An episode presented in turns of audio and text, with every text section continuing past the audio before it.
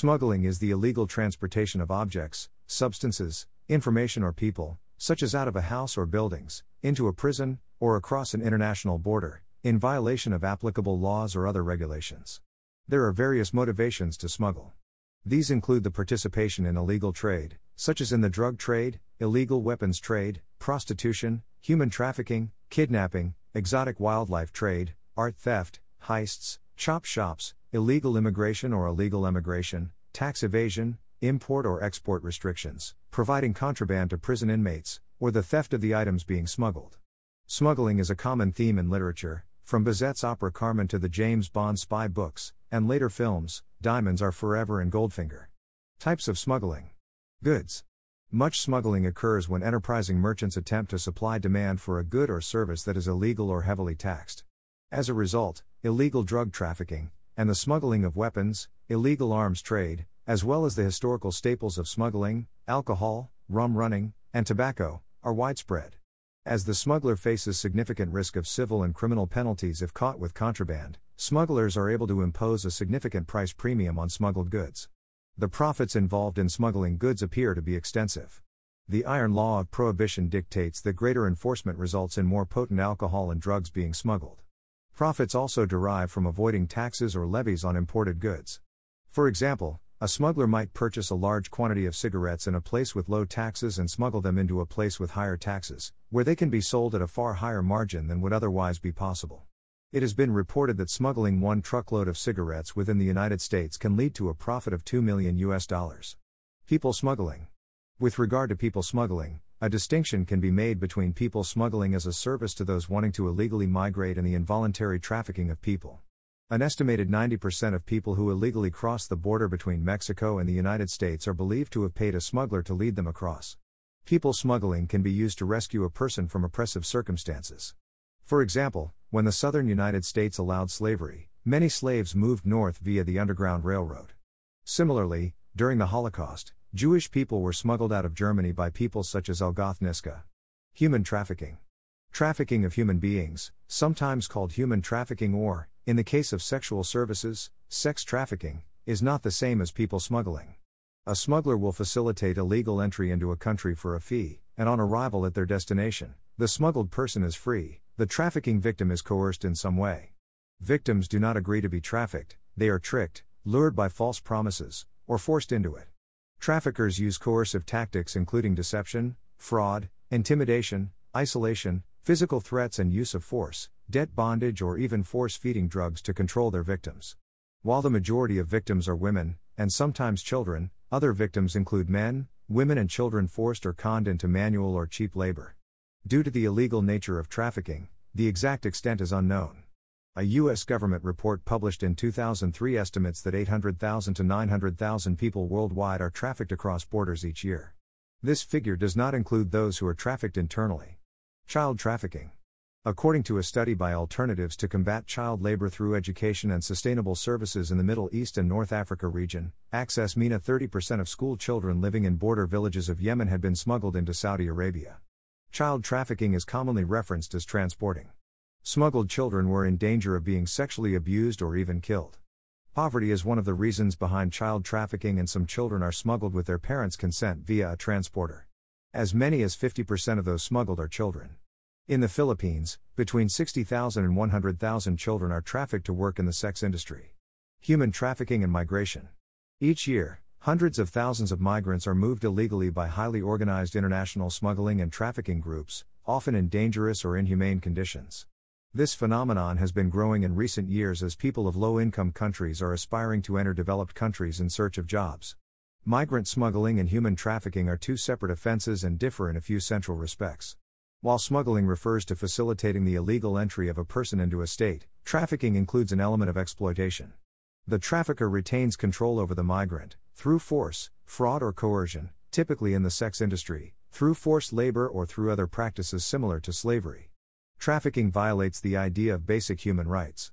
The overwhelming majority of those trafficked are women and children. These victims are commodities in a multi billion dollar global industry. Criminal organizations are choosing to traffic human beings because, unlike other commodities, people can be used repeatedly and because trafficking requires little in terms of capital investment. Smuggling is also reaping huge financial dividends to criminal groups who charge migrants massive fees for their services. Intelligence reports have noted that drug traffickers and other criminal organizations are switching to human cargo to obtain greater profit with less risk. It is acknowledged that the smuggling of people is a growing global phenomenon. It is a transnational crime. Currently, economic instability appears to be the main reason for illegal migration movement throughout the world. Nevertheless, many of the willing migrants undertake the hazardous travel to their destination country with criminal syndicates specialized in people smuggling. These syndicates arrange everything for the migrants, but at a high price. Very often the traveling conditions are inhumane, the migrants are overcrowded in trucks or boats, and fatal accidents occur frequently. After their arrival in the destination country, their illegal status puts them at the mercy of their smugglers, who often force the migrants to work for years in the illegal labor market to pay off the debts incurred as a result of their transportation. Wildlife Wildlife smuggling results from the demand for exotic species and the lucrative nature of the trade. The CITES, Convention on International Trade in Endangered Species of Wild Fauna and Flora, regulates the movement of endangered wildlife across political borders. Economics of smuggling. Research on smuggling as an economic phenomenon is scant. Jagdish Bhagwati and Bent Hansen first forwarded a theory of smuggling in which they saw smuggling essentially as an import substituting economic activity. Their main consideration, however, was the welfare implications of smuggling. Against common belief that the private sector is more efficient than the public sector, they showed that smuggling might not enhance social welfare though it may divert resources from governments to the private sector. In contrast, Faisal Latif Chowdhury, in 1999, suggested a production substituting model of smuggling in which price disparity due to cost of supply is critically important as an incentive for smuggling. This price disparity is caused by domestic consumption taxes and import duties. Drawing attention to the case of cigarettes, Chowdhury suggested that, in Bangladesh, smuggling of cigarettes reduced the level of domestic production. Domestic production of cigarettes is subject to value added tax, VAT, and other consumption tax. Reduction of domestic taxes enables the local producer to supply at a lower cost and bring down the price disparity that encourages smuggling. However, Chowdhury suggested that there is a limit beyond which reducing domestic taxes on production cannot confer a competitive advantage versus smuggled cigarettes. Therefore, the government needs to upscale its anti smuggling drive so that seizures, taking possession of person or property by legal process, can add to the cost of smuggling and thus render smuggling uncompetitive. Notably, Chowdhury modeled the relationship of the smuggler to the local producer as one of antagonistic duopoly.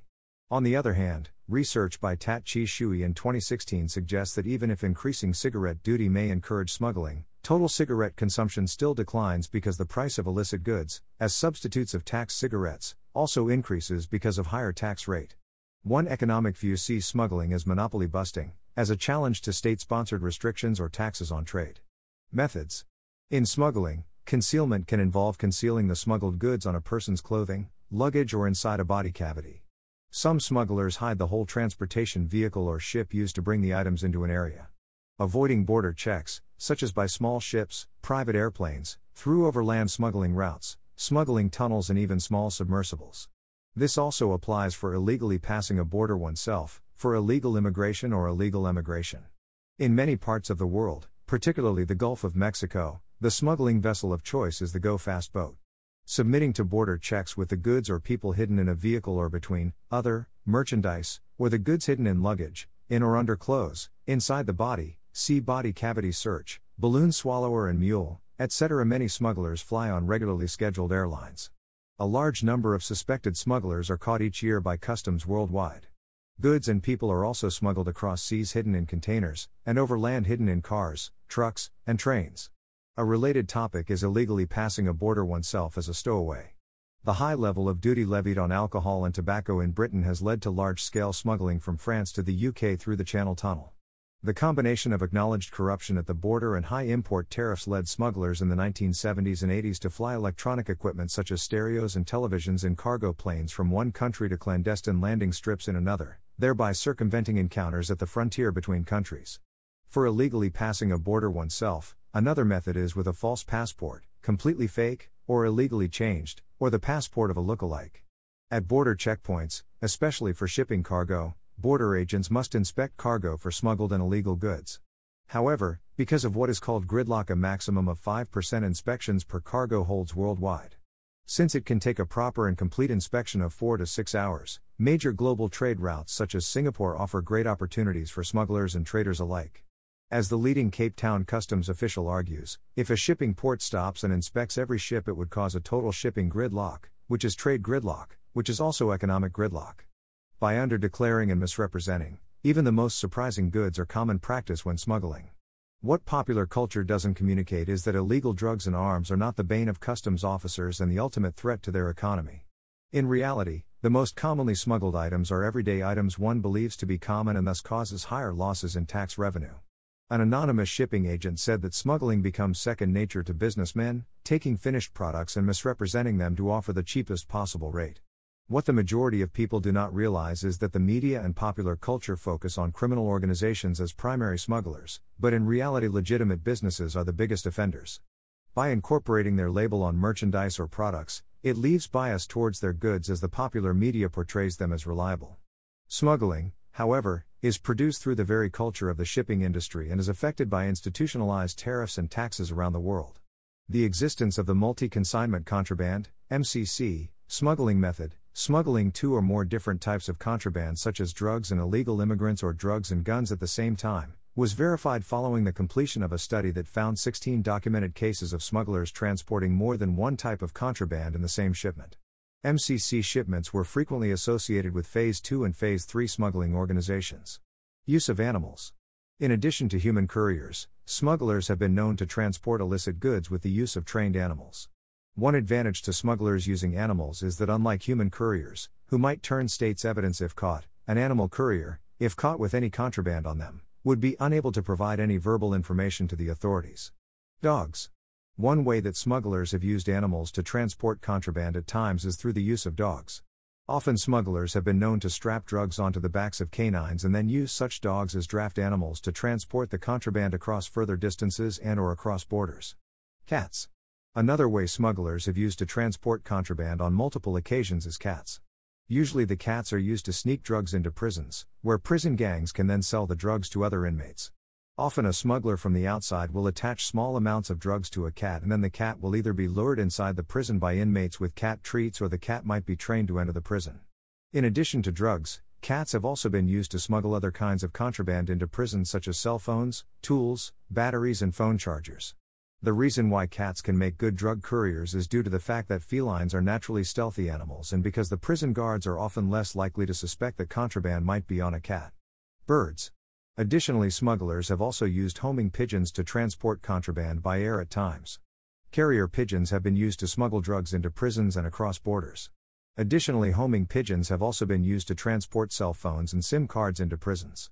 The reason why pigeons have been useful for smugglers is that they can fly for long distances and because the birds are usually unlikely to arouse much suspicion from authorities, due to the fact that pigeons are such widespread and commonly witnessed birds, in both rural and urban areas.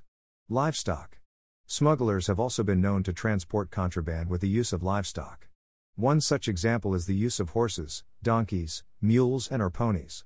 The traffickers often strap the illicit goods to the pack horse's pack saddle, so that the animal can carry more loads of contraband across further and or more rugged terrain than a human courier. In addition to pack horses, smugglers have also been known to transport contraband with the use of horse-drawn vehicles. Another example is the use of cattle. Cattle have been used to transport contraband in multiple ways, often by inserting the drugs into the animals to be removed at a later date. Legal definition. In popular perception, smuggling is synonymous with illegal trade. Even social scientists have misconstrued smuggling as a legal trade. While the two have indeed identical objectives, namely the evasion of taxes and the importation of contraband items, their demand and cost functions are altogether different, requiring different analytical frameworks. As a result, illegal trade through customs stations is differently considered, and smuggling is defined as international trade through an unauthorized route. A seaport, airport, or land port which has not been authorized by the government for importation and exportation is an unauthorized route. The legal definition of these occurs in the Customs Act of the country. Notably, some definitions define any undeclared trafficking of currency and precious metal as smuggling. Smuggling is a cognizable offense in which both the smuggled goods and the goods are punishable. Etymology The verb smuggle, from Low German smuggeln or Dutch smokkelen, equals to transport, goods, illegally, apparently a frequentative formation of a word meaning to sneak, most likely entered the English language during the 1600s 1700s. Smuggling has a long and controversial history, probably dating back to the first time at which duties were imposed in any form, or any attempt was made to prohibit a form of traffic. Smuggling is often associated with efforts by authorities to prevent the importation of certain contraband items or non taxed goods, however, there has also been smuggling based on illegally exporting goods. In England, smuggling first became a recognized problem in the 13th century, following the creation of a national customs collection system by Edward I in 1275. Medieval smuggling tended to focus on the export of highly taxed export goods, notably wool and hides. Merchants also, however, sometimes smuggled other goods to circumvent prohibitions or embargoes on particular trades. Grain, for instance, was usually prohibited from export, unless prices were low, because of fears that grain exports would raise the price of food in England and thus cause food shortages and or civil unrest. Following the loss of Gascony to the French in 1453, imports of wine were also sometimes embargoed during wars to try and deprive the French of the revenues that could be earned from their main export. Most studies of historical smuggling have been based on official sources, such as court records, or the letters of revenue officers. A senior academic of the University of Bristol states that they only detail the activities of those dumb enough to get caught. This has led him and others, such as Professor H. V. Bowen of the University of Swansea, to use commercial records to reconstruct smuggling businesses. Jones's study focuses on smuggling in Bristol in the mid 16th century, arguing that the illicit export of goods like grain and leather represented a significant part of the city's business, with many members of the civic elite engaging in it, whether by disguised or hidden transport or misdescription of goods. Grain smuggling by members of the civic elite, often working closely with corrupt customs officers, has also been shown to have been prevalent in East Anglia during the later 16th century. In England, wool was smuggled to the continent in the 17th century, under the pressure of high excise taxes. In 1724, Daniel Defoe wrote of Lymington, Hampshire, on the south coast of England. I do not find they have any foreign commerce, except it be what we call smuggling and roguing, which I may say, is the reigning commerce of all this part of the English coast, from the mouth of the Thames to the land's end in Cornwall. The high rates of duty levied on tea and also wine and spirits, and other luxury goods coming in from mainland Europe at this time made the clandestine import of such goods and the evasion of the duty a highly profitable venture for impoverished fishermen and seafarers. In certain parts of the country, such as the Romney Marsh, East Kent, Cornwall, and East Cleveland, the smuggling industry was for many communities more economically significant than legal activities such as farming and fishing. The principal reason for the high duty was the need for the government to finance a number of extremely expensive wars with France and the United States. Before the era of drug smuggling and human trafficking, smuggling had acquired a kind of nostalgic romanticism, in the vein of Robert Louis Stevenson's Kidnapped. Few places on the British coast did not claim to be the haunts of wreckers or mooncussers. The thievery was boasted about and romanticized until it seemed a kind of heroism. It did not have any taint of criminality, and the whole of the south coast had pockets vying with one another over whose smugglers were the darkest or most daring. The Smugglers Inn was one of the commonest names for a bar on the coast. In North America, smuggling in colonial times was a reaction to the heavy taxes and regulations imposed by mercantilist trade policies. After American independence in 1783, smuggling developed at the edges of the United States at places like Passamaquoddy Bay, St. Mary's in Georgia, Lake Champlain, and Louisiana. During Thomas Jefferson's embargo of 1807 to 1809, these same places became the primary places where goods were smuggled out of the nation in defiance of the law. Like Britain, a gradual liberalization of trade laws as part of the free trade movement meant less smuggling. In 1907, President Theodore Roosevelt tried to cut down on smuggling by establishing the Roosevelt Reservation along the United States Mexico border. Smuggling revived in the 1920s during Prohibition, and drug smuggling became a major problem after 1970. In the 1990s, when economic sanctions were imposed on Serbia, a large percent of the population lived off smuggling petrol and consumer goods from neighboring countries. The state unofficially allowed this to continue, or otherwise, the entire economy would have collapsed. In modern times, as many first world countries have struggled to contain a rising influx of immigrants, the smuggling of people across national borders has become a lucrative extra-legal activity, as well as the extremely dark side, people trafficking, especially of women who may be enslaved typically as prostitutes.